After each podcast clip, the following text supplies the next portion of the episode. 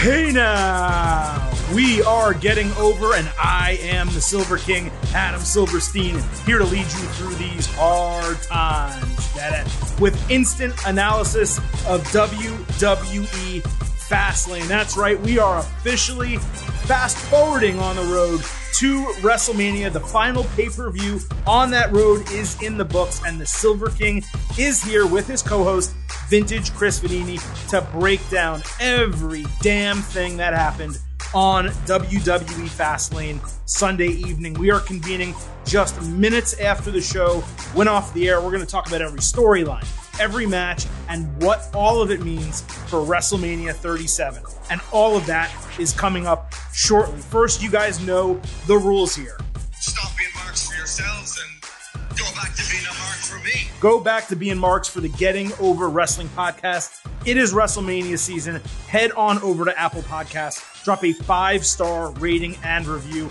Let people know how much you love this damn program. Every single review is extremely important. Number two, do not forget to follow us on Twitter at Getting Overcast. It's where you get drops for every new episode and where you can vote in our pre and post show pay per view polls, as well as talk to us about wrestling and follow our thoughts live during the shows all week, every week. So, with that out of the way, it's time to get into this instant analysis of WWE Fastlane. And the way we do that here on the Getting Over Wrestling podcast is by popping a cold one. Now, you're not going to hear the sound today because the Silver King is drinking from a bottle. I'm drinking Muy Bonita from Funky Buddha Brewing in South Florida. Delicious double brown ale with some apple and cinnamon and some other great stuff. But it actually feels like coming out of WWE Fastlane, I don't really need a beer.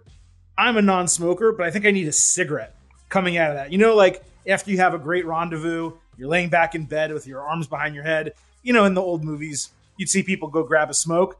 Well, that's what I kind of feel like I need coming out of WWE Fastlane, but I don't do that. The Silver King does not imbibe in tobacco products. Uh, I am drinking the beer though, the Muy Bonita from Funky Buddha Brewing. Chris, what do you have today? I uh, I have myself a Sunday Feels from Dogfish Head. Uh, Okay. wife picked it up uh, Nice. earlier, so I grabbed that today. And uh, yeah, I don't smoke either.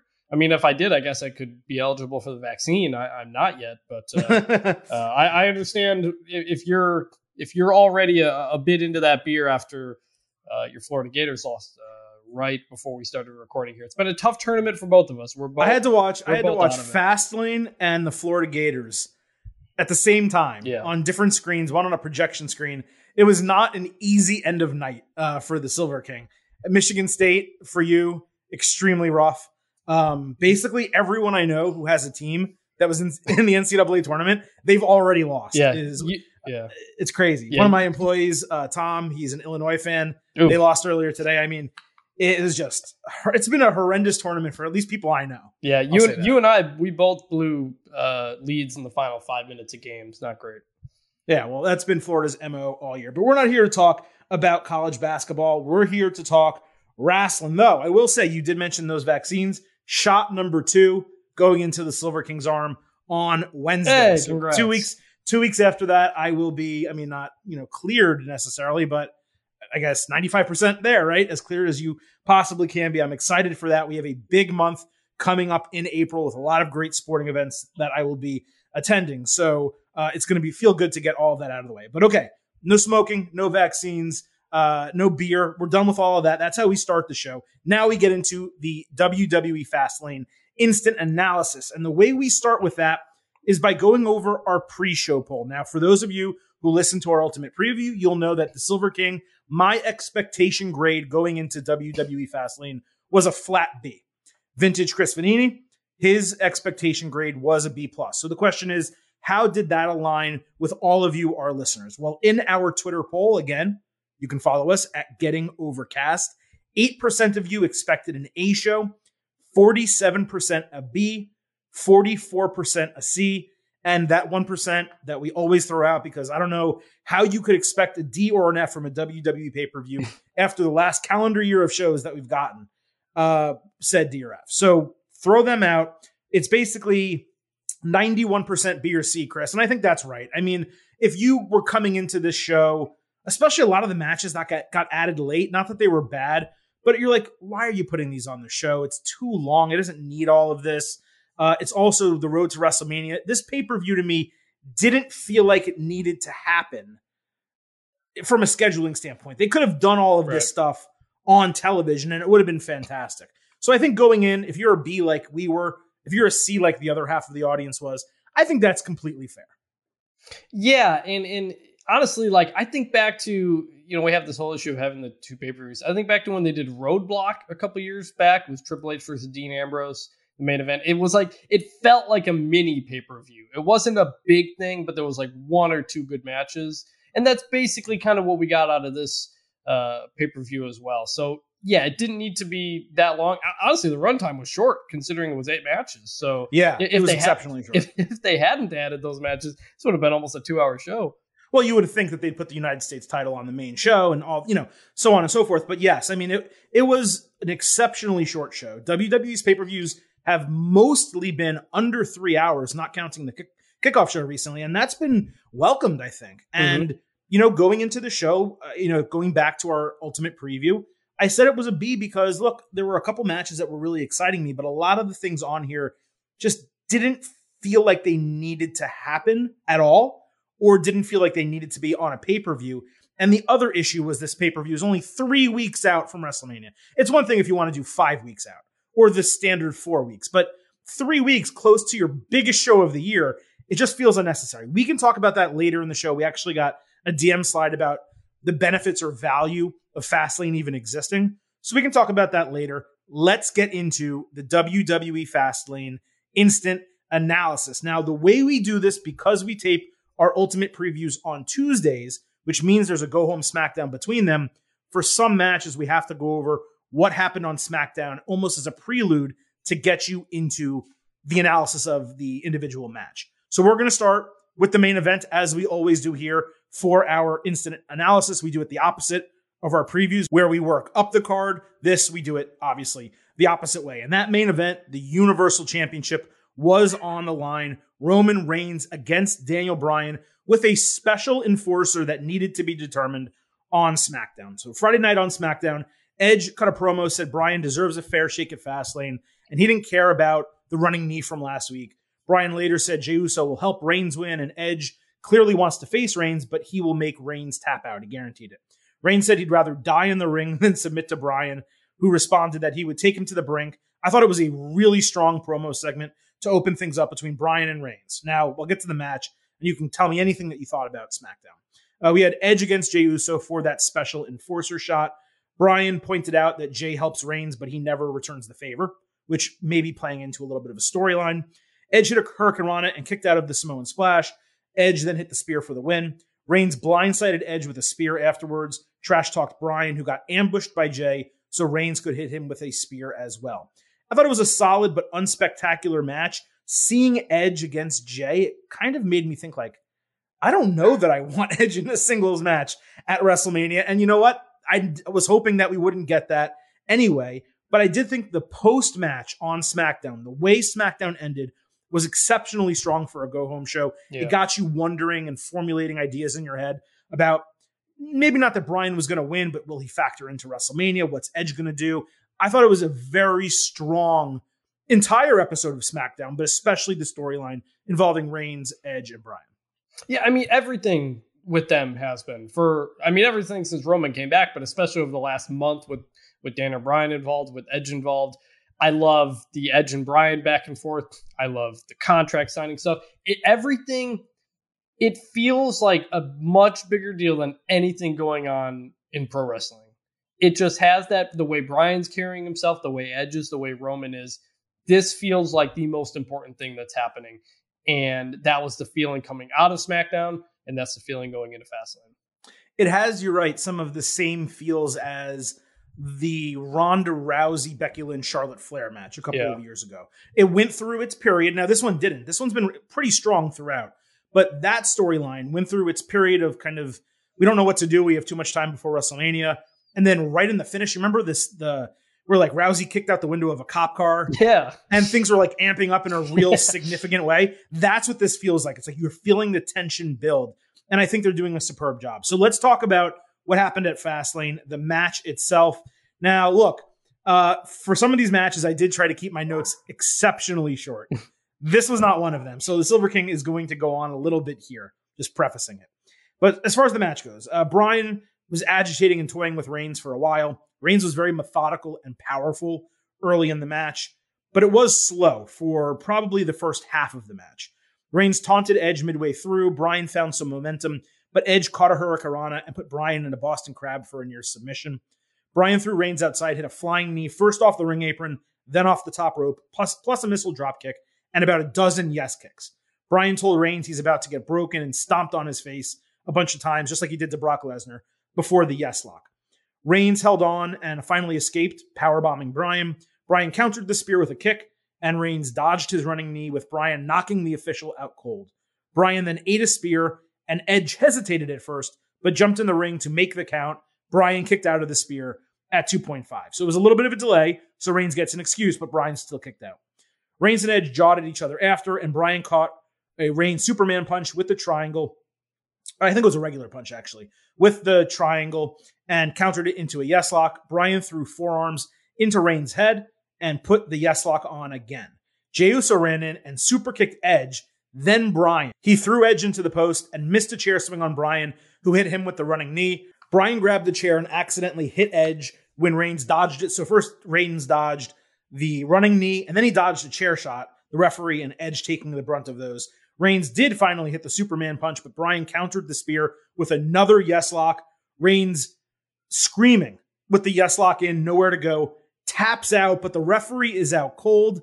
Edge doesn't see it because he's behind them. And even if he did, we don't know whether he did, but he wasn't going to call it anyway. He takes the steel chair, drills Bryan with it, then hits Reigns with it, then Bryan again. He takes the chair, throws it down, screams, This is mine, referring to the main event of WrestleMania, curses, leaves completely pissed off. A new referee runs down the ramp. Reigns rolls over on top of Bryan and gets the one, two, three. Now, some may not have liked the schmozz finish, but this was an absolutely brilliant piece of booking. I'll give myself the full Barry Horowitz here, vintage Chris Vannini, with a big old pat on the back for calling this triple threat match about two months ago, maybe a little bit earlier, and sensing that Bryan would be involved in a WrestleMania match with Roman Reigns like six months ago. We've been talking about this shit forever. Now, it's not the exact way we wanted it or that we thought it might happen, but it is happening. There is absolutely no way, in my opinion, this is not a triple threat unless Reigns defends once against each of them on separate nights, presumably Bryan on night one, Edge on night two. I'm not sure I would do that, no, and I don't no. think WWE is going to do that. They booked Bryan great by having him fulfill the promise of making Reigns tap without actually having Reigns lose the title. They turned Edge tweener by having him obliterate yep. Bryan with the chair and get insanely mad, allowing Bryan to be the babyface, I think, next month at WrestleMania. Yeah. Edge is so much better as a heel. So this allows him to kind of do both. This was a phenomenal match, a tremendous piece of booking. I'm not sure I've ever given a match with a schmozz finish five stars, and I don't know that I will here, but this is like a 4.75 star match. Wow.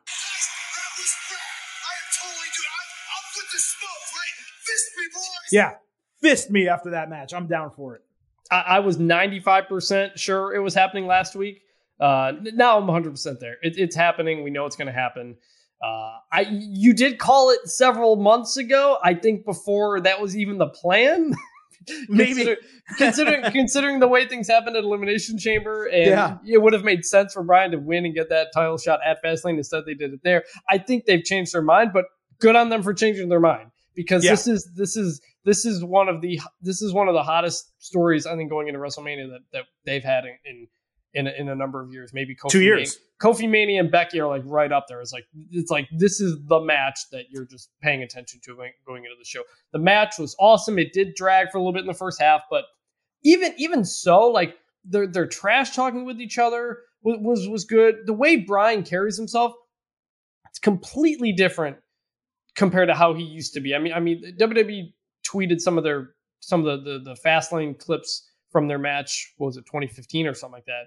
And Bryan was still like the underdog, you know, serious. I can do this type of guy. He's not that guy anymore. He's the I know I can make Roman Reigns tap. I've accomplished. Oh, yeah. I, I can accomplish. I've accomplished everything I want to accomplish. I I I I, I in kayfabe. I mean, I know what I can do here. I can get to the main event of WrestleMania, and he's like smiling throughout the match, and it's pissing Roman off. Like so many little things. All of these guys oh, are, Oh, this- this are, was- are hitting on. Sorry to interrupt. This No, was yeah. American Dragon. I'm gonna effing kill you, Bryan Danielson, is what this was. Yeah. I mean, this is this is as good of a Daniel Bryan as you've ever had Yeah. in WWE from a wrestling standpoint. Yeah, no, yep, totally, totally. And in the finish, man, I, I mean, first off, I'm glad they did the special enforcer and played it out that way because I think sometimes we forget what that means. It sometimes it just means have a guy at ringside. To have Edge come in and do the count because that he can do that. That's great. That's exactly how it should have played out. He played it down the middle. He got pissed off at the end with the way things played out.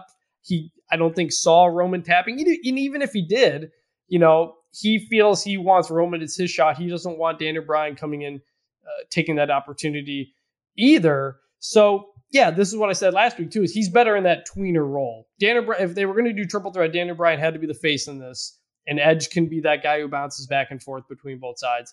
I am so hyped about this. Every week it gets better and better and better with these guys, and I don't know where the hell. I can't wait for the the final three weeks of this leading into WrestleMania. It's stuff like this, which is when people just throw a blanket on WWE and says and say WWE sucks. It's like, okay, yeah, sure, there's stuff that's bad, right? Like there's Most of Reginald. Raw. There's Reginald, Raw. there's Raw, right? Largely the large portion of Raw, like two thirds of Raw, Retribution, you know, and some of this. But then you look at like what you're getting on SmackDown, and you look what you're getting. This is feud of the year. I Oh mean, yeah, oh yeah, oh yeah. like this is just incredible booking. Um, it, it, it takes.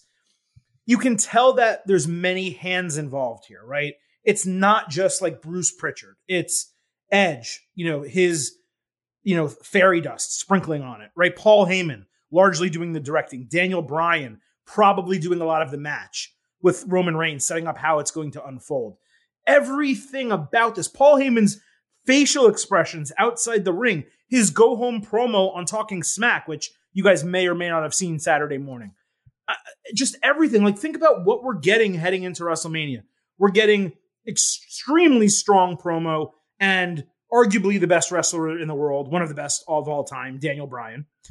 Uh, extremely strong promo, and you know maybe his skills have diminished, but uh, uh, you know very exciting wrestler in Edge, and you're getting a guy in Roman Reigns who is the number one face of the company in the best gimmick of his entire career, operating at a 10 of a 10 with Paul Heyman in his corner, you know, one of the best promo and, and match building guys of all time. And it's all kind of coming together at just the right time for WrestleMania. It is extremely exciting. I mean, do I wish everything happened one week earlier and we had a little bit more time to fully build on this triple threat before WrestleMania? I do. But aside from that, I don't know how this could have been better. No, I, anytime these three guys or this storyline is on my TV for SmackDown or pay per view, I am not on Twitter. I am. I don't have a second screen going. I mean, I guess tonight we did because we had the basketball going on. But other than that, I am 100% glued. I am on on, on hanging on every word these guys say. And you talk about what's what's what's who's got their hands in this, who's doing, why this is doing well, and why other things of WWE aren't doing well. We'll get to it later in the show, but c- compare the feeling for this championship match compared to the Sasha Bianca thing they have going on. And like, you know, they didn't do, hey, eh, can Edge and Roman coexist or Roman and, and Bryan in a in a tag team and then that's it. No, they have three guys at the absolute top of their game Yeah. going into this, an absolute heavyweight fight where I cannot wait to see these guys get in the ring with each other anytime it happens. This is how you book pro wrestling. With with crystal clear motivations. Yes. You know the purpose and desire for each one of these guys. You know why this matters so much to Daniel Bryan. You understand why Edge just didn't just want to win a title at WrestleMania because he's come back, but why winning the Royal Rumble the way he won the Royal Rumble and challenging the person he challenged on SmackDown, which was his show, you know, the, the show that he dominated for a large part of his WWE career. It all is coming together to just this mwah, chef's kiss, right? Of, of perfect storytelling. And you even go back to Daniel Bryan. Now, look, this is something that I'm probably going to have to a- ask Daniel Bryan or maybe Paul Heyman at some point whenever I get the pleasure of interviewing them, you know, at some point in the future. But if you remember, I think it was six months ago. Um, I don't have the exact date, but there was a scenario where Daniel Bryan uh, was getting into it with Roman Reigns and Jey Uso attacked him. And Bryan fought Uso on television and won. Mm-hmm. And the expectation we all had coming out of that was that Bryan was going to start a feud with Roman Reigns. And maybe he would then win the Royal Rumble and go on to face Reigns at WrestleMania. Right. And then all of that paused. And what I'm now wondering is looking back on that, and look, maybe Bryan got thrown into this late, or maybe this has been the booking the entire time. And the way that they booked everything kind of fooled us into thinking he was out of it, right?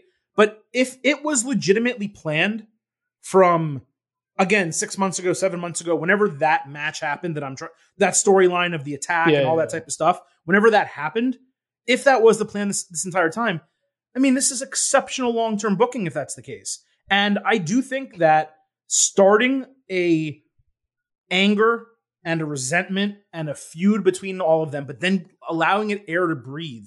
It's very similar.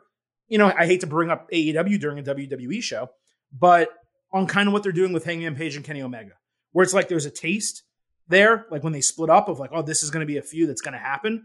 And now they're completely separate, but then they're going to revisit it down the line. And I think before the year is out, you're probably going to get Hangman Page and Kenny Omega. So if that is the case for WWE, and look, maybe I'm giving them credit that they don't deserve, but I don't, I think there's a legitimate 50 50 shot that the booking and planning of this went back six, seven, eight months.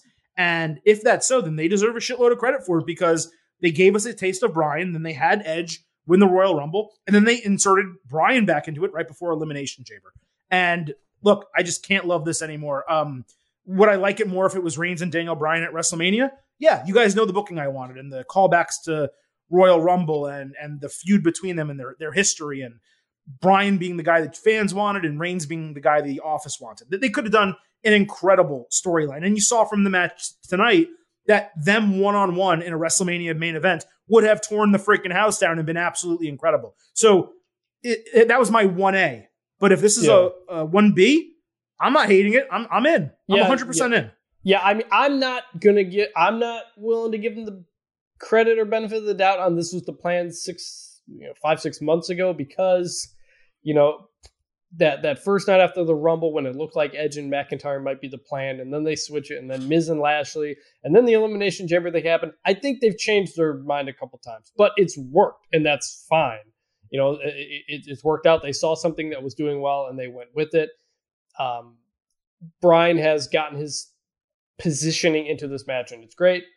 Uh, yeah, I, I think they've adapted. I think that's fine. We thought that was going to happen five, six months ago. We thought it was a Royal Rumble match. We thought Bryan might win the Rumble. I, I don't know. Right. We didn't know what was going to happen, but that's what it was. We, they, thought they, they, we thought we thought we'd get Reigns Bryan at the Rumble, and then when they didn't book that, yeah. we thought Bryan was going to win the Rumble. Yeah, and so you know, I, I think they've adjusted as it's gone on, but that's fine. SmackDown has done a very good job of adapting to the things that are presented in front of them. So again, I, honestly, I think I'm I'm more excited about a triple threat than a one on one because all, all, that past history you could talk about, they could have done it for this match and they didn't really. So I, I don't know if they would have done it for WrestleMania anyway.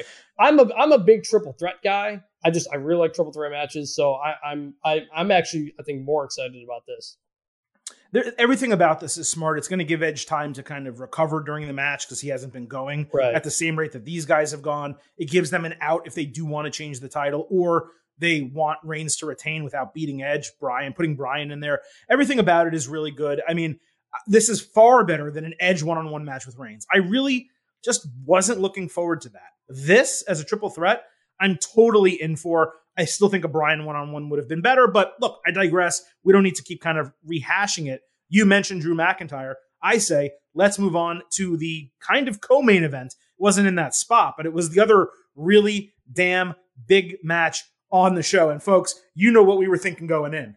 The ring post. The beef's gonna be flying tonight, gentlemen. The beef was flying indeed. But before we even get to the match, Chris, I gotta say, the video package that they did for McIntyre and Sheamus was WrestleMania quality. Uh, it was incredible. McIntyre and Sheamus were both showing pictures of them growing up together, wrestling back in Scotland and Ireland, and of course in the United States with WWE. And the video package just hit every note for me. I thought it was perfect. McIntyre came out in Scottish war paint. Uh, I mean, they're really going full William Wallace with him, like the the kilt, the claymore sword, and now a painted face. Let's hope that this was a one time thing. Normally, I would criticize this, but I think considering he's fighting an Irishman Uh, yeah. and their I was thinking heritage has been mentioned so frequently, Yeah. I thought it was apropos.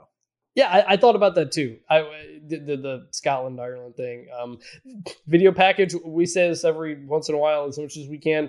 WWE has the best video package team in the business. Period. Pro sports, college sports, nothing compares to to, to what they can do with hype videos, and they nailed it again.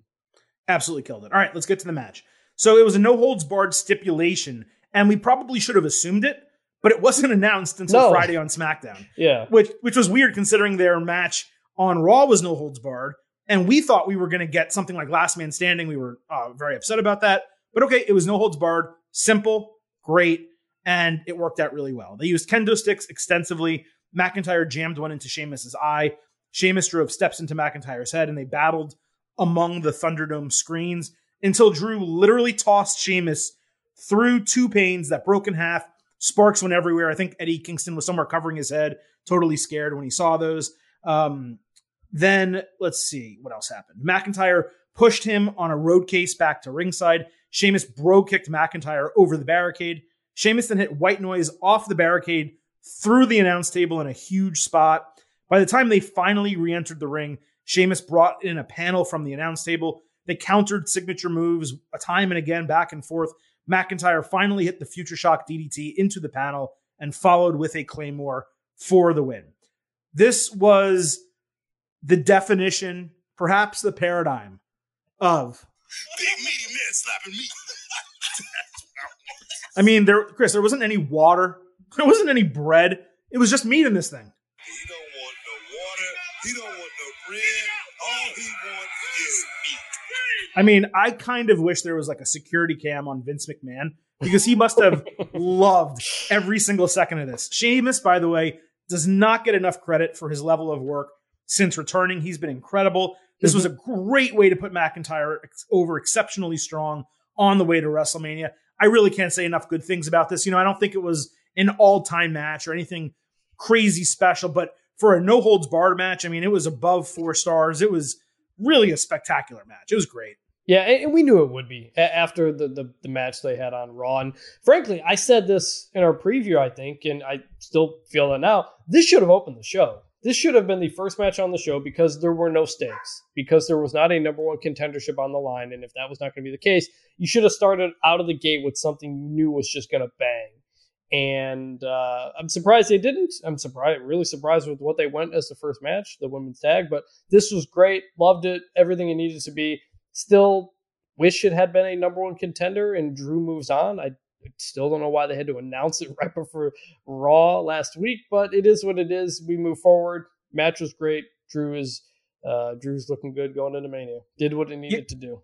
Yeah, and there's really not much more to say about this because look, we already know the match for Mania. It's Bobby Lashley against Drew McIntyre, and we will indeed have a show on Tuesday talking about some extra stuff that happened on SmackDown that is not in this show, as well as everything that happens Monday night on Raw. So we will talk more about Drew McIntyre, Lashley, Sheamus, and really everything else that happens in the main event picture in two days in our weekly WWE show. So let's move to the women's tag team championship. And normally I try to go in order of importance here. And even though tag team titles aren't necessarily important, Sasha Banks and Bianca Belair clearly are as one of the other main events at WrestleMania. So again, starting with SmackDown, you had the SmackDown Women's Championship on the line. For what reason, I don't know. Sasha Banks against Nia Jax. There was good tension backstage with Banks and Belair, but they were still talking about frickin' Reginald in their promo. and Reginald wasn't even there. He wasn't even at the show.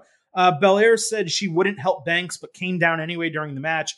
Jax did a cool move where she had Banks in a stretch muffler and swung her head into the turnbuckle. There was some chaos. Baszler booted Jax, and Banks folded her over for the win. Uh, it was surprisingly entertaining, but it was a weird finish for sure. I just don't really know why they did it that way. So then we got Belair versus Baszler in a match of the other two competitors in this. Jax was upset about her loss, so Baszler said she'd get revenge on Belair. Banks and Jax left their partners alone. They just went backstage. And like right after the match started, Natalya and Tamina immediately attacked both of them and took out Belair. So one week after pinning Belair, they have her get taken out by women other than Banks three weeks out of WrestleMania. So in the last like month, we've had Sasha Banks get pinned twice. We've had Bianca Belair get pinned once and attacked from behind. And none of those have been by Banks or Belair. So yeah. I just, it's really garbage booking. Um, the women's booking, like I said, it's been horrific, and this was just totally unnecessary. Pocket zero.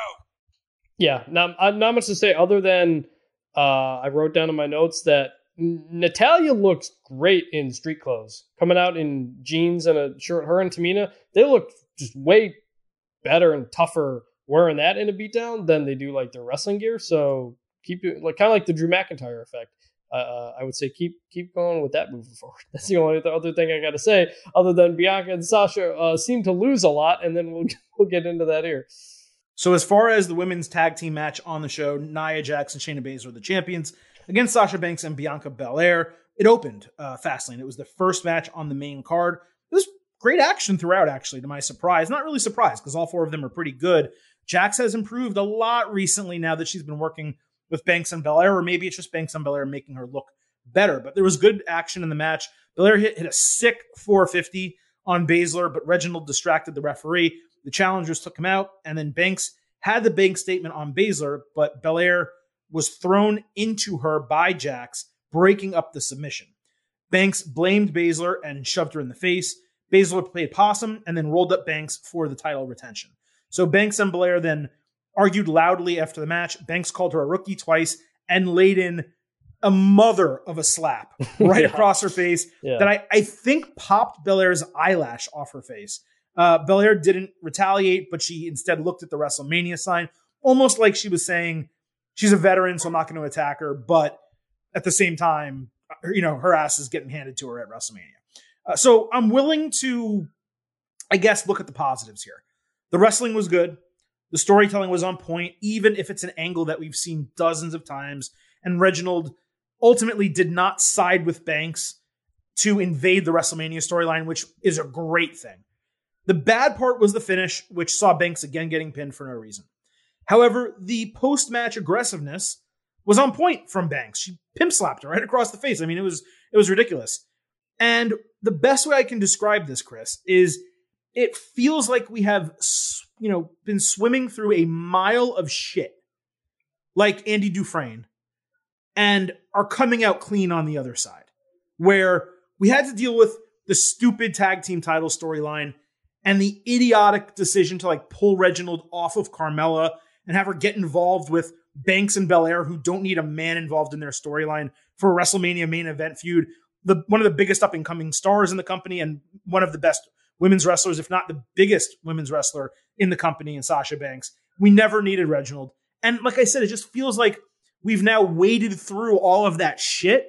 And with three weeks, weeks left until WrestleMania, okay, now we can actually get to the aggressive, athletic, um, personality driven storyline of Banks and Baszler that we've been wanting for the last month and a half.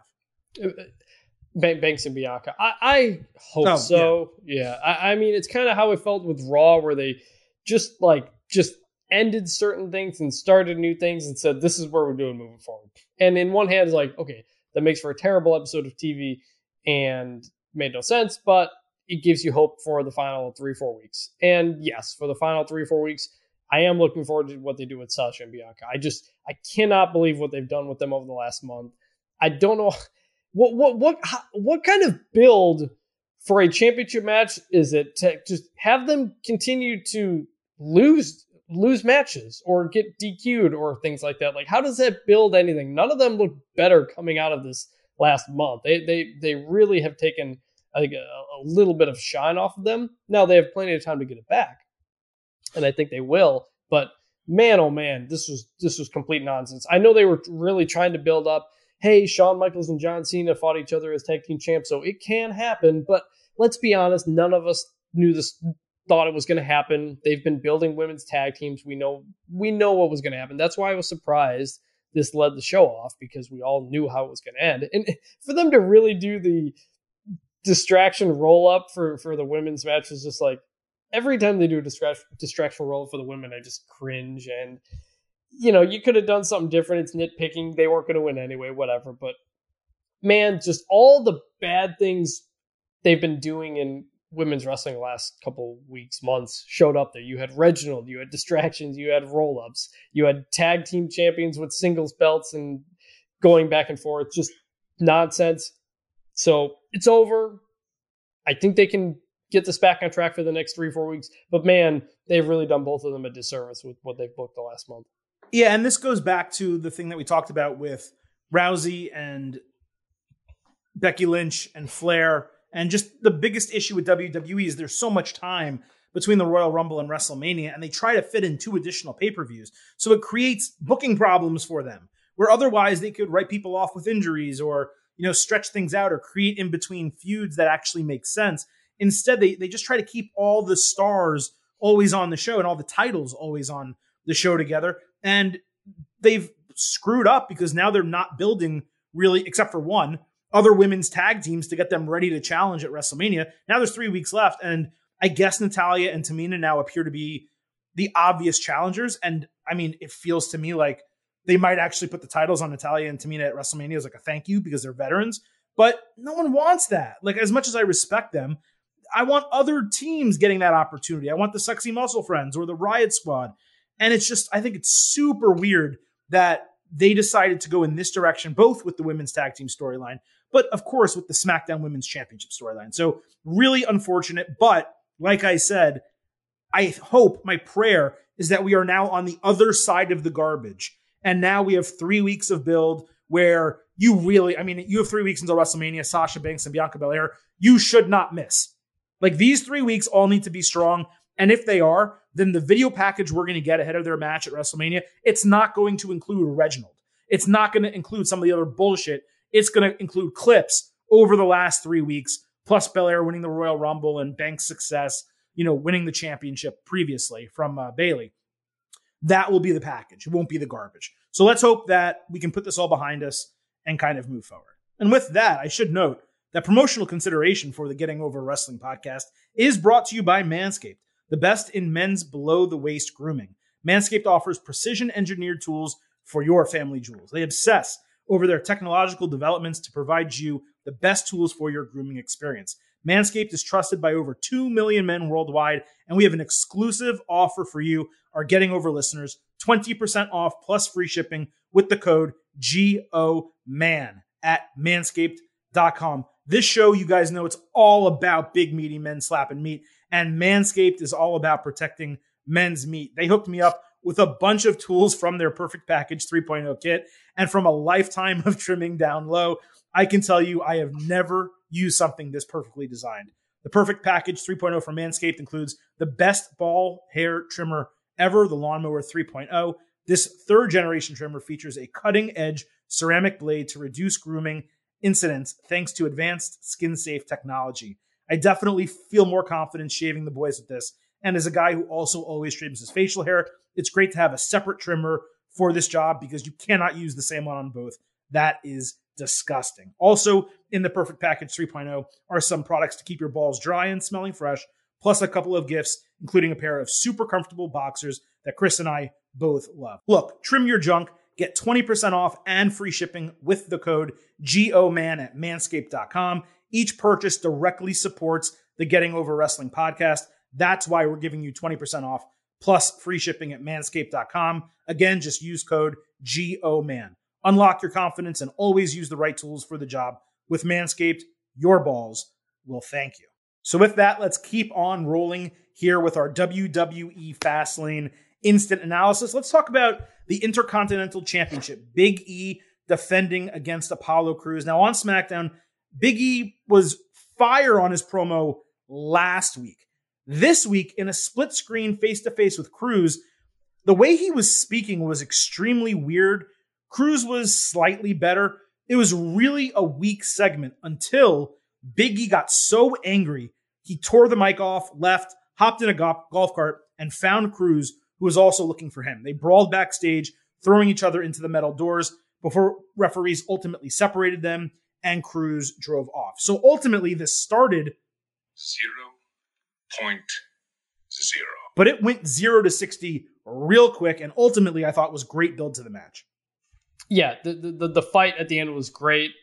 You know, we, we've said for a while, they, they have so much they can use in the Thunderdome. It was great to see Biggie get on the cart and drive back there, and you find out where things are going on. You've got this whole baseball stadium, you might as well use it. So, yeah, it, it was good. You know, Big E's promo was a little off.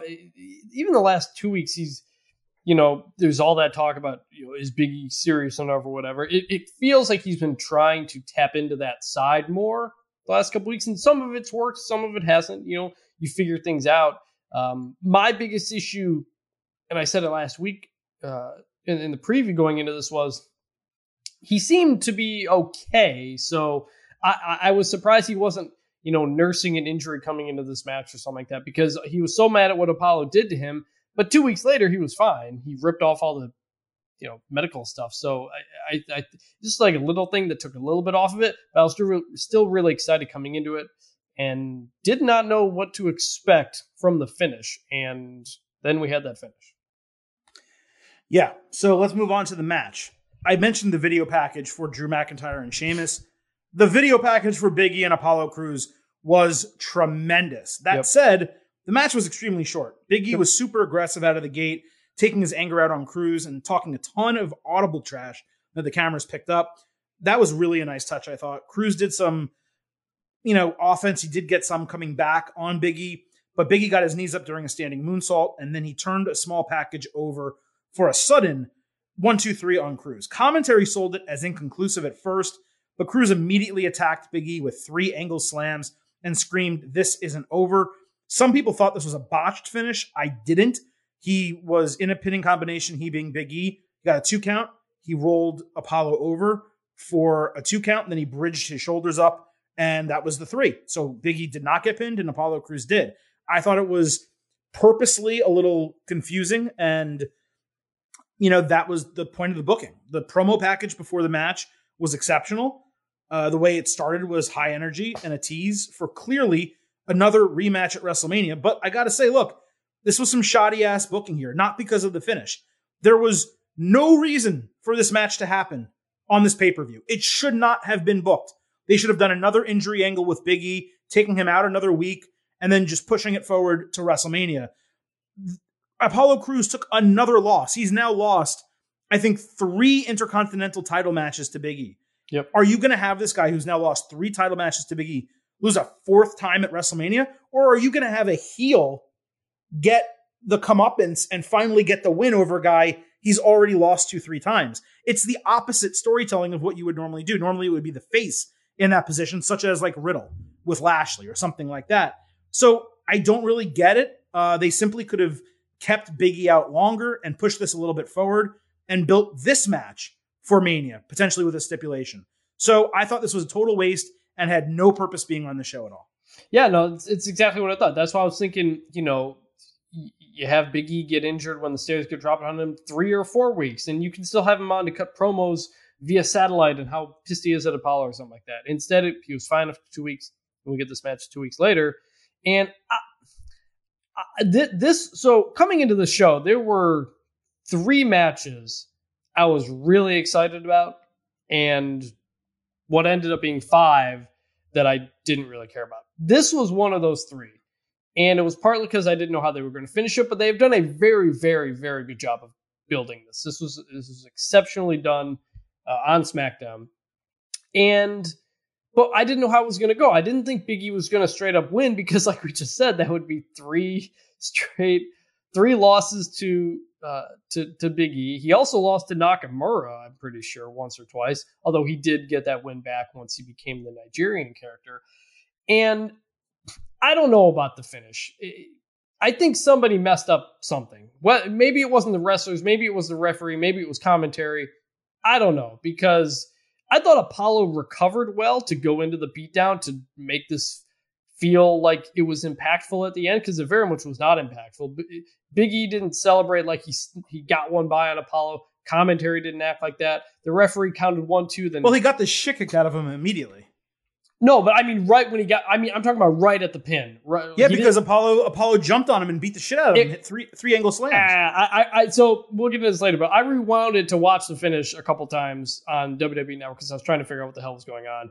And there, there were a few seconds where there were Biggie didn't say we really know what happened. I, I don't know. It, it was weird. I don't think they, I don't think they booked a botch. I, I think it's possible that was the finish and commentary messed it up. I don't know. I think somebody didn't sell this right because the feeling coming out of that as soon as that was over was what the heck. Apollo covered well with the beatdown to kind of get it back in the right direction, but the large feeling coming out of that is what the heck just happened? Was that right? And that's not what you want coming out of a match, no matter what. I got to agree with you. It just it felt to me wasteful. And again, I know it was a card where they wanted to throw some matches on. You could have put the U.S. title on the show and left the IC title off, even if you had to keep Big E out of action for another week. It just it would have been better than this. This, this again, Crews losing again. Just it, it doesn't make any sense. I don't No. know why you would have him lose this many times and then still give him a match at WrestleMania when Big E clearly on television has continuously said, I've already beaten you twice. You don't deserve another match. He still gave him a third. Now it's going to be the same thing. I've already beat you three times. Yeah. I'm not going to give you another match. So I don't he's been exactly, I- one. yeah, I, exactly. That's what I'm saying. I don't know how they're going to talk their way into doing another one Yeah. of these based on how it's going. That's also why I don't think that was exactly the finish because I, I, I don't think it would make sense how they're going to go. But I don't know. I mean, I, I have faith in these two guys to recover and make it worthwhile because I've really loved what Apollo's done over the last few weeks, and Big E's great. So, um, but yeah, Look, no, maybe they maybe they some- come up with a stipulation where it's crystal clear, like a steel cage match or a, a ladder match or something like that. or, or do a tur- or do a tournament and Apollo wins it over two weeks because he wants to get that shot or, something like that. Or he wins a Apollo, gauntlet or something, Apollo, yeah. yeah. Apollo's got to earn. Yeah, exactly. Do that. Do a gauntlet match. Do like a four or five man gauntlet. Apollo starts it. He wins it. You know, you got to give him something here coming to, if you're going to come back into this. Because if you're going into WrestleMania now, you got to root for Apollo. Like he's the, he's clearly the heel, but I've seen Big E win already four times, three times. So I'm not like, uh, do you are you gonna put Apollo over at WrestleMania? I'm not saying that's bad. I mean, freaking put Apollo over at WrestleMania. That's great. But this should have been like a big moment for Big E. You know, so if they just didn't have this match, if you extricated this match from the card and you plopped it on WrestleMania, which is going to be on anyway, then that's the big moment where Big E triumphs and he looks strong. You have him drop the title a month later, and then you have him go on a main event run. But I, I don't know. I just I don't I don't think Big E losing the title at WrestleMania makes sense, and I don't know how big a fourth win over Apollo Crews at WrestleMania is going to be. So Right. look, maybe they have something in the bag that's going to surprise us coming up this Friday. Let's see. Let's get off of it, and we'll see if they have something kind of waiting for us to kind of get us to shut our mouths, which has happened before, but not very often. Let's move to this intergender match. Randy Orton versus Alexa Bliss. So Orton made his entrance and immediately started coughing black shit while posing on the top rope. Bliss's music hit and it kept changing uh, during her entrance, and she was really pale. She was wearing a lot of like white makeup with dark eye makeup as well. Bliss dodged Orton as he ran into the ring post. Uh, then a lightning rig fell as he was kind of like stalking her around the ring. Uh, she threw a fireball at him, and then the canvas split with a hand suddenly grabbing Orton's ankle, a mangled, burnt hand grabbing his ankle. Fire came from the hole, and uh, the Fiend re debuted as Bliss drop kicked Orton into the Fiend, who hit Sister Abigail. Bliss then, well, straddled uh, Randy Orton for the one, two, three That's the most action I've had all year. and then fire shot up from the ring post. The Fiend looked pretty disgusting with his face all melted and mangled. He was wearing what looked like a like patchwork clothes all pieced together to completely cover a burn victim. Jason Voorhees vibes kind of like crawling out of the lake. By the way, I hate horror films, but I've seen all of those movies. That's a long story for another day. Anyway, I didn't love it, uh, but I certainly didn't hate it. It was really just exactly what I expected. So sometimes predictable things are good this was predictable, and I'm more interested in seeing what happens between these two at WrestleMania than I was in seeing this. Yeah, it, it, it was fine. I I, I kind of was hoping for a little bit more uh, campiness, frankly, from it, but this it was fine. I, I think what I figured out with this story um, more than anything is I don't want commentary to say a word. I would just rather than be completely silent for the entire Alexa Randy Bray stuff because they just they take you out of it every time because it's freaky and messed up. And if this were real life, you'd say, "What the hell did she just have magical powers to pull down the the lights from the ceiling?"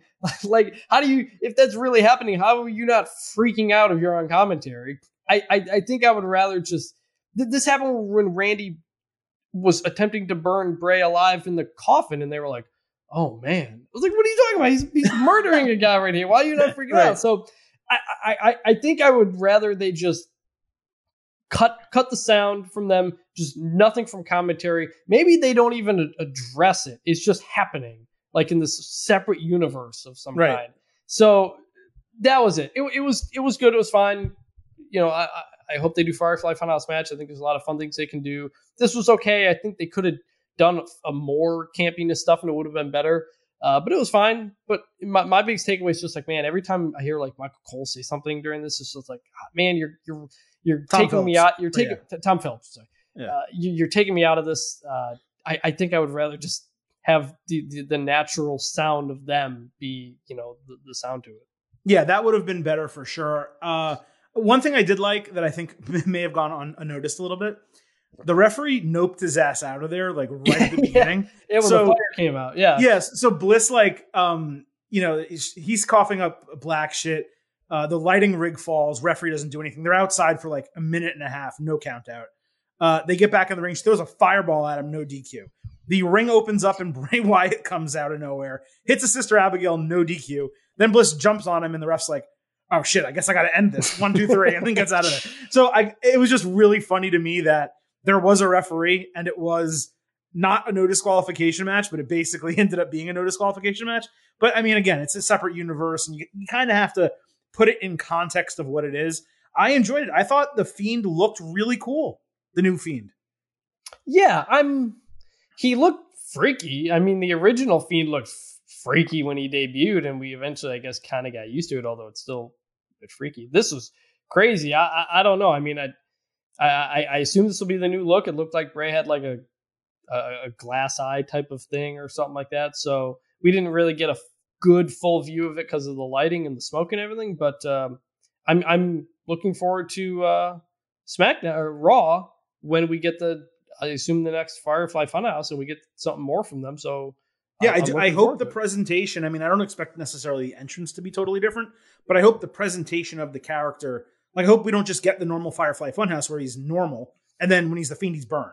You know that's what I mean? What, like that's that, what I'm curious. I'm curious how it's yeah. going to go. Yeah. Or maybe there's like a mark on his body that like indicates that part of him was burned, you know, his neck or his back yeah. or something like that. Um, I'm not singing the Kia song, I, even though I started that. I'm sorry. Uh, but um, so I don't know. Yeah, I'm curious to see. My hope was when we talked about this was that he would come back looking different. He came back looking different, so I give him a thumbs up on that. Right? Yep. It's creative. Yep. All right, a couple more things before we get out of here. Seth Rollins versus Shinsuke Nakamura. So from SmackDown, I don't think we need to talk about it like you need to respond necessarily, but Rollins poked Cesaro for getting his ass kicked and failing to reach the brass ring. Rollins said he would never forget Cesaro swinging him 22 times, called him the biggest waste of potential in WWE. Nakamura told Rollins to shut up and then hit Kinshasa, laying him out in the ring. Rollins working with Cesaro and now Nakamura is obviously great. And I thought it was really smart to kind of hotshot this match into Fastlane ahead of the expected Cesaro match at WrestleMania. So we get this match. Rollins was obsessed with the swings and yelled about it during the match. He tried to swing Nakamura, but got caught in an armbar. And I think he tapped out with his feet on the ropes, but commentary didn't mention it. No one said anything. His feet were on the ropes, it didn't matter. But I thought it was interesting that he did tap, if I'm seeing it correctly, and they just didn't even mention it. Uh, Nakamura hit the sliding German suplex. Rollins countered Kinshasa with a buckle bomb and a Falcon Arrow. Nakamura hit a big move for a near fall and kipped up after a reverse exploder, but Rollins again countered the Kinshasa. He hit two blows to the back of Nakamura's head, including a black magic, which I've never seen in WWE before. It's one of those low key moves that um, he invented like a long time ago. I've just never seen anyone in WWE do it. It was awesome. And then he had to stomp for the expected win. It was a damn good match between two superb wrestlers. It accomplished everything intended to rebuild Rollins. Shinsuke looked great despite losing. Big win all around, probably like a four, 4.25 star match. It was just fantastic stuff. Yeah, I didn't really care. I kind of was losing interest it. Was fun wrestling, but I guess the story is Nakamura is defending his friend's honor. And, and, you know, the whole point was to make Rollins look good. He looked good. I'm not a big Nakamura in WWE guy. This was 13 minutes long, which was kind of surprising. I mean, the the, the Intercontinental, it felt longer. The Intercontinental match was less than six. Um, but uh, yeah, it was. It did what it needed to do. It was fine. This felt longer than 13 minutes. I, I was totally involved in it. I loved it. Uh, it was a great match. Rollins Nakamura. I mean, just putting those names together in a match and giving them any amount of time is good. But again, I, I thought this was. I'm, you say 13 minutes. I thought it was 18, 20 minutes. It was just a lot of fun. I loved it. So okay, you didn't. That's fine. Uh, scheduled was Braun Strowman versus Shane McMahon. They ran a knee injury angle for Shane during training uh, ahead of the kickoff show to push this match basically to WrestleMania. As I said on our ultimate preview, my hope was that they moved it up to Fastlane because fans were hating on it, but at least we're not getting it twice. So that's the bright side of the entire thing. Elias approached Shane backstage while he was limping in a cast with crutches, asking he get an opportunity for WrestleMania. Shane told Elias, as he was set to play in the ring, that he would actually be replacing him against Braun Strowman tonight. So it ended up being Braun Strowman and Elias. Braun dominated. Elias did get some offense after a Jaxson Ryker interference, but Strowman kicked out at one after a flying elbow drop. This went on far longer than it needed to. If you have the times there, I'd love to know how long this was.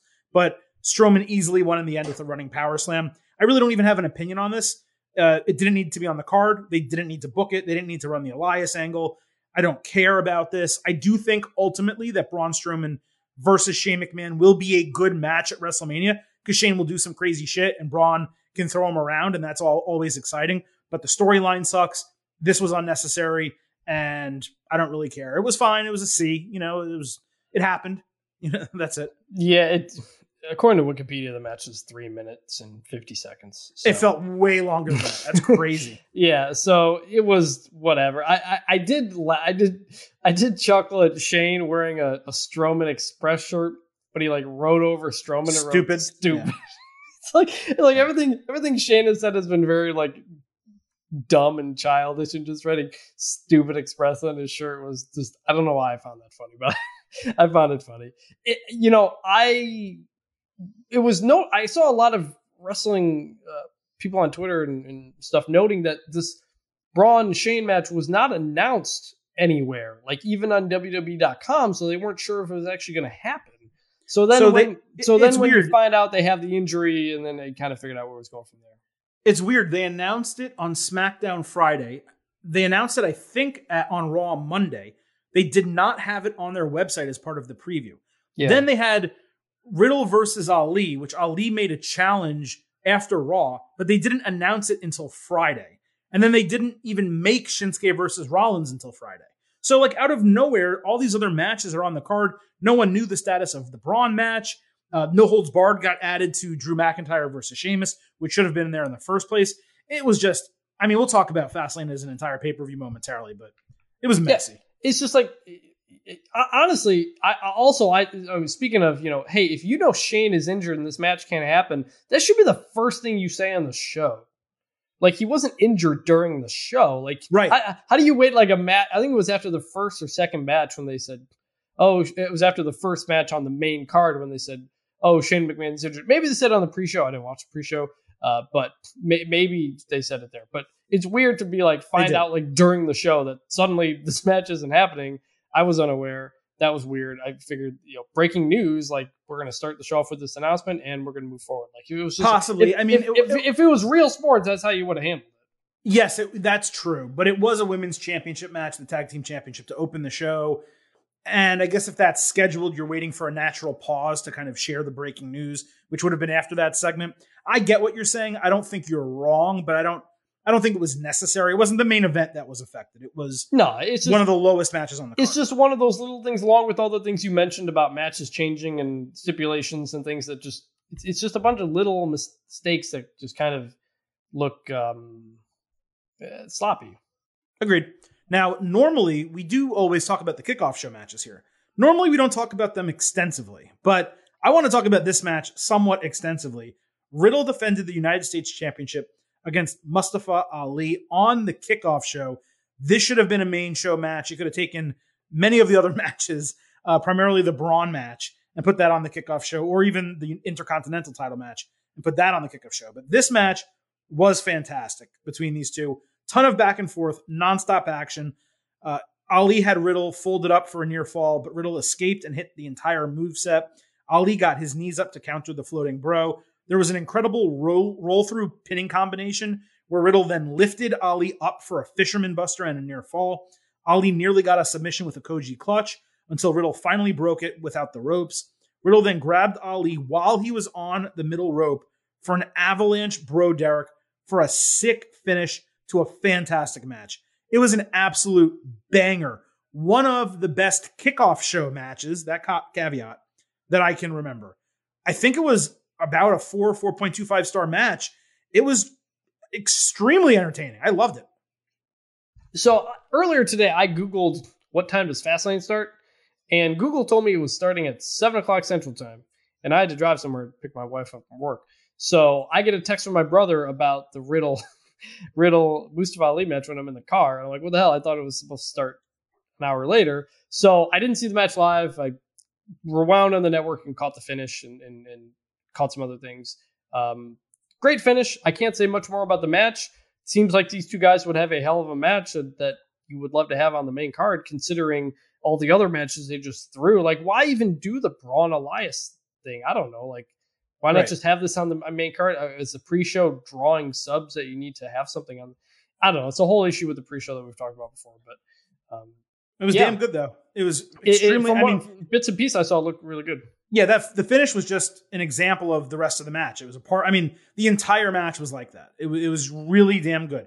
Now after the match, Retribution lifted up Ali, kind of like Jesus. Like each of them was holding his arm and like lifting him up into the air, and he stood up and then started screaming at them for doing nothing to help him. He berated Reckoning, who shook her head and then walked out of the ring. Slapjack followed. Then he starts yelling at T Bar and Mace.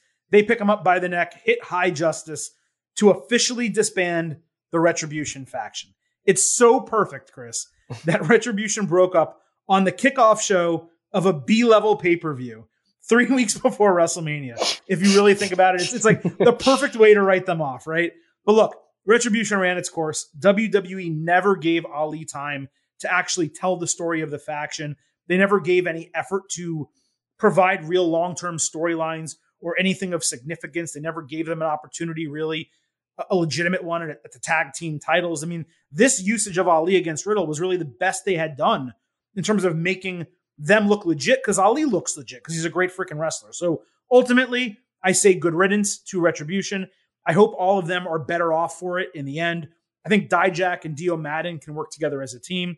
Ali is obviously going to do fine on his own as long as he's booked well. Mia Yim will succeed long term. The only one left out probably is Shane Thorne, who I suspect will either head back to NXT, maybe get moved to NXT UK, or get released at some point. I don't know that they have any plans for him. His his entire tenure in WWE has really been a disappointment from the beginning. So bye bye retribution, good riddance. Uh, I wish that you had done better because you could have, but it wasn't your fault. It was WWE's fault. Yeah, yeah. I, I mean, I know you had really been pushing for a, a Mustafa Ali Kofi match. You know, they were doing the, it until plans yeah, changed. Like, yeah. So who the heck knows? I, I mean, I I liked I liked it as Mustafa Ali's group with them as uh, his lackeys essentially, but long term, you knew it wasn't going to work. So who knows?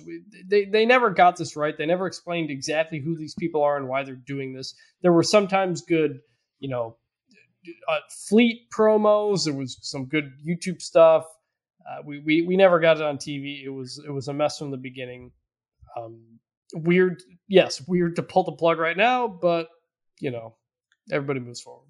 Everything they did on social media between the promos and the tweets was better than everything we got on television. Yeah, it, if that was, if the stuff they did on social media happened on television, this would have been a group or a faction. we never we, we never found out who they were. Like just Yeah. like they would like allude to it sometimes, but like just tell us you were in NXT and you're pissed you didn't get called up, so you wanted to come in and do it yourself and run a Nexus type of angle. Like they just they never they never explained who they were, so we were never going to connect to them on any level, and we never did. Yeah, it's over now. Hopefully, this allows for a refresh for a lot of these characters. I mean, like Mace looks kind of cool. He was the only one out of the entire group that actually looked cool. I think. I mean, they all have to change. They cannot stay with. I don't know with Mason. T with Mason T Bar like doing that tag team finisher. It makes me think they're going to keep him as a tag team. The Uh, question well, is, that's true. do they keep the look, or do they come up with something that's in between that and a normal look where they lose the masks but Yeah, still look cool? I don't know, but let's hope that all of them remove themselves from whatever remnants of retribution there are and move forward. And I think breaking them up now, it allows for post WrestleMania. If you keep them out of WrestleMania, all of them, it allows for them to kind of refresh. And you, Yeah. you can even put them on different shows and just kind of allow them to kind of be their own characters and do different gimmicks. Maybe even if you think a couple people need to go back to NXT, do that. But I hope they don't because Dio and Dijak make sense as a tag team on the main roster. Mia Yim is a great piece for the women's division. Ali obviously is not going to go back to NXT. Shane Thorne, they can do whatever they want. Uh, the last thing here, Riddle also had a really funny segment backstage with Nakamura. on the main- disagree. on the main card. I thought it ruled. Uh, he went into like this stoner story, and Nakamura hid from him so he could get out of it. Seeing those two interact was really fun. Uh, you hate Riddle. I don't get I- it. I don't I'll tell you this: all I have seen from Matt Riddle on the main roster is great wrestling, and I would say seventy-five percent of the time, funny shit. Uh, I love it. He's great. I think he's going to be a world champion one day in. WWE. I'd say 50% of it has been good behind the scenes stuff. I liked him in in, in New Day last week. I hated this. He they make him look they make him look dumb and it just it takes away from it. There's a there's a line we've said this a million times, but there, there's a line between being like chill and being stupid and they're making him seem stupid too many times. And it's just it to me that's that's exactly not what you want in a world champion. I I mean not not to say he'll never be one. I think he certainly can be, but is he's been in a weird bit for a while, just kind of floating around doing weird stuff. Not funny to me. I'm sure Vince loves it, but not my thing. Did you like the movie Half Baked Uh, I don't know if I've seen that. with Dave Chappelle? You have not seen that movie? I don't think I have. Holy shit. Okay. Well, if you haven't seen that movie, I don't think you'll like it if you don't like Riddle. It is, it's an incredible movie. So, okay, maybe that explains why you don't like Riddle. I'm, and I'm glad I asked that. But it's okay.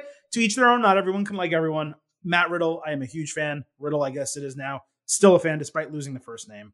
It works for me. There's Two nothing we di- there's nothing we disagree with more than than than Matt Riddle. Riddle. That's the one crazy. thing. Before that, it was probably the Money in the Bank briefcase, but now it's Riddle.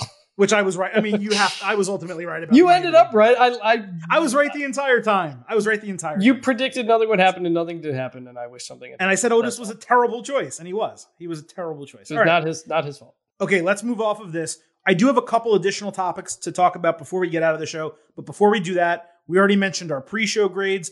Let's talk post show grades. So, a reminder Silver King gave it a B ahead of the show, Chris Vannini B, plus, and the audience said 47% B, 44% C, with 8% saying A in the pre show. Now, votes are still being tallied, but as of right now, our post show grades show 14% as an A. That's an increase of 6%. 52% as a B. That's an increase of 5%. 29% as a C. That's a decrease of about 15%. And then 4.7% as a D or F, which I actually find interesting. And that's not an amount that we can toss off like the normal 1%. 5% thinking it's a D or F, you know, that's legitimate. That's people not liking the show. So that is interesting. But ultimately, this performed better than the expectation. Uh, 5%, like I said, higher, 6% actually on A, and 5% on B. That's 10% hike in the above average grading. And ultimately, Chris, that's kind of where I came down as well. But, you know, I always let you go first in the post show grades. What is your final grade of WWE Fastlane? My pre-show pick was a B plus. My final grade is going to be a B. Uh, like I said, there were three. There were really three matches I was really looking forward to. Didn't really care about the rest of it. I was looking forward to Biggie Apollo. Looking forward to Alexa Bliss, Randy Orton, and then the main event, uh, Daniel Bryan, and Roman Reigns. Roman Reigns and Daniel Bryan delivered.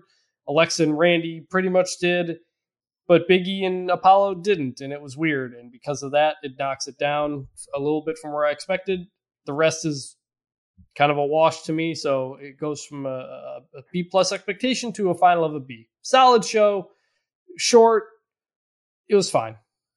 It's interesting, and grading these shows becomes tough because most WWE shows over the last 10 months or so, pay per views, we've given a grade anywhere between like an A and a C plus.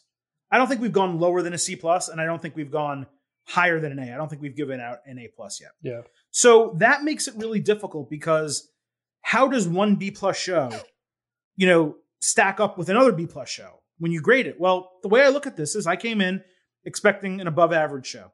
What I ended up getting was a great match in Roman Reigns and Daniel Bryan, a great match in Drew McIntyre and Sheamus, a very good to great match in Seth Rollins and Shinsuke Nakamura, and a very good to great match in Riddle and Mustafa Ali. So that's four matches right there that I loved on this show. The women's tag team match was average. The Biggie Apollo Crews was below average. I guess I'd probably give that like a C minus, right, or a D plus or something like that. Alexa and Randy and Randy, uh, I almost called him Randy Bliss. Alexa Bliss and Randy Orton, whatever, a C. You know, it was fine. And Strowman and Elias, again, a C or a C minus. It was just nothing. So I don't know if you can pull my average down enough to get me to a B. Uh, I think I have to go with B plus. So we're Really? like flipping, yeah, we're like flipping sides here because the main event was so freaking good. It was. And McIntyre and Sheamus was so freaking good. And Rollins and Cesaro, uh, sorry, Rollins and Nakamura, it's late, folks. Rollins and Nakamura and uh, Riddle and Ali were both exceptionally well wrestled matches. So when you take those four, and those are the top four matches on your card, I don't know that I can go lower than a B plus. I think it's the lowest end of that range, like in 87%, I think is the lowest of the B plus range. But I think that's where I, I wind up. So look, BB plus, it doesn't really matter. Most of you, 52.3% now, say it's a B, 14% A, 28.9% C. You guys are probably actually flat B or actually maybe even a little bit closer to a B minus. I would say that averages out to. So yeah, uh, that's where I stand right now. Um, B plus show. Good. Yeah, you and I like sometimes like different things. Like if there's a match that doesn't really mean anything, but the wrestling is great, like like Seth versus Nakamura, you're you're all you're you're all in on that. I'm Well, with you not with you not having seen Riddle Ali and not necessarily yeah. loving that match, that's the difference in our grades right there. That- possibly, but I didn't think Ali was going to win. I guess, and uh, my big like sometimes the wrestling could be bad on a show, but if like stuff happens storyline wise, I'm more willing to forgive it. I think sometimes just the in ring, uh, the physical wrestling part of it sometimes weighs more for you, where for me it's it's more um, the storyline behind it. So I, I think I think things different ways we approach these things sometimes, and taking out that pre-show match, I think that's kind of how it plays out here. Well, taking that out, and you didn't like uh, Rollins Nakamura as much as I did, and I think that is Right. those two things make up the entire difference in our grades. But again, look,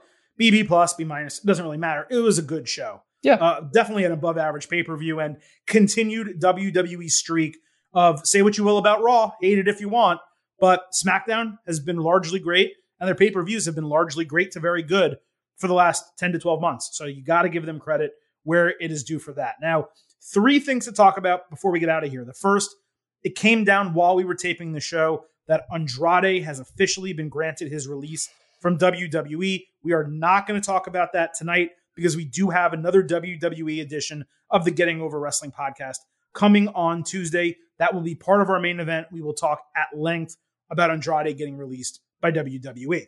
Number two, I got a DM slide from Maka Byard at Cajun Fine, P H I N E. He says, Do you think WWE should go with only one pay per view between Rumble and Mania? And I think this is something we were alluding to at the start of the show, and we don't have to go long on this, but the answer simply is yes. Uh, you do one match between them, you probably do it five weeks after the Royal Rumble. That way you shorten the time between that and WrestleMania. And then you build everything else from there to WrestleMania. Throwing Fastlane in three weeks before WrestleMania, it just doesn't work. The only way you can do two pay per views before WrestleMania is if you have the Royal Rumble in mid January, then you have Elimination Chamber exactly four weeks later. That means you could bump Fastlane back one or two weeks, giving four or five weeks after Fastlane until WrestleMania. If you want to do that, then you can have two pay per views. But you cannot have a three week gap between your penultimate pay per view and your biggest show of the year. It just doesn't work. Yeah. Calendar wise, some things that factor into this include NFL playoffs, include the Final Four weekend. So sometimes things get stretched a little bit either way. But overall, yeah, I, I like the idea of the Rumble at the end of January. You do something maybe early March, and then you have uh, WrestleMania in early April. That that's probably the best way to go. Um, if if you can't for whatever reason, you know, maybe you do like a mini show where there's like one or two important matches. That's kind of kind of what Fastlane was here, but they treated everything like it was a big deal. Like I just I just think about when they did Roadblock um, a couple. What year was that? It was 2016. Like, it was the it was the Triple H Dean Ambrose match. It was basically the only match on the card that mattered. There was some other little stuff there, but um, I always think about that as like a alternate pay per view that worked. That's a rare situation. Overall, no, just do one show. You, you got to build these Royal Rumble match feuds because they're, they're sometimes they just they lose steam. You do things like Sasha Bianca, and you, you're just dragging your feet trying to figure out what to do with them. Shorten the time; it'll help everybody. Again, if you were going to do this, you do it a full week earlier, so you have to space everything out differently, and you make it a four, like you're saying, a four match card with a kickoff show. You yeah. do Reigns and Bryan, you do McIntyre and Sheamus, you do the United States Championship, I guess and you come up with a different match other than the other matches that they had on this show. Rollins Nakamura could be a main event or, a, or at least a really big match that you promote for a SmackDown. Randy Orton versus Alexa Bliss, you do as a main event on Raw. That would absolutely draw a rating at the end of Raw with The Fiend returning. And you never do Biggie and Apollo Crews on the, on the show. It was too many matches. It was too close to WrestleMania. It was still a good show, but it hurt their booking. And I think we're going to see that. We saw it on Raw. They're rushing the main event storyline. They announced Bobby Lashley and Drew McIntyre before McIntyre even had this match, and without McIntyre really kind of saying, Hey, I want to be the number one contender for your title. I deserve it. They announced it before they even had the segment on the show to actually book it. So they just got in their own way here, and it's their own fault. You got to either space it out better or lose one of the pay per views. That is the answer to the question. Last year, before we get out, this was WWE's first live event on Peacock. Now, I watched on WWE Network because I was holding on to that as long as I possibly can because I love the interface and stuff. But you watched on Peacock. What I did notice because I had a projector screen going along with my TV because I was watching that Florida basketball game. So I pulled it up on Peacock on that. At the same time, I had it on the WWE network on my Roku.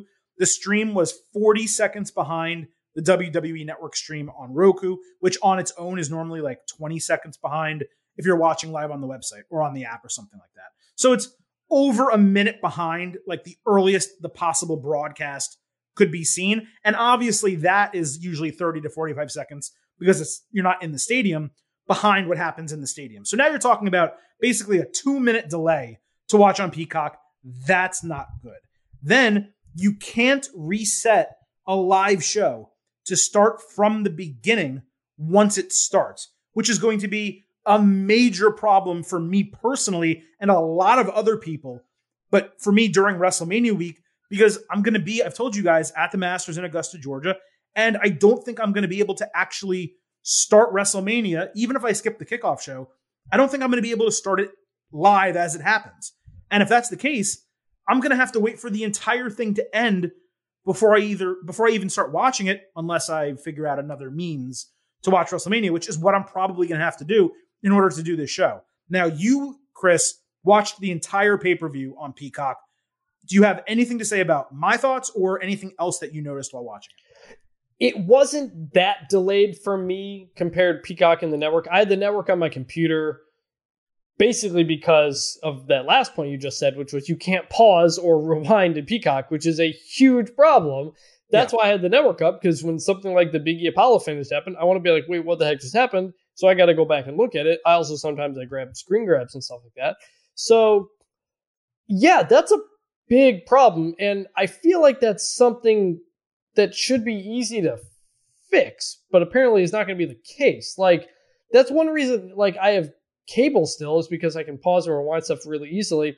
ESPN Plus, you cannot pause or rewind live sports on there. So this is not unprecedented from Peacock here.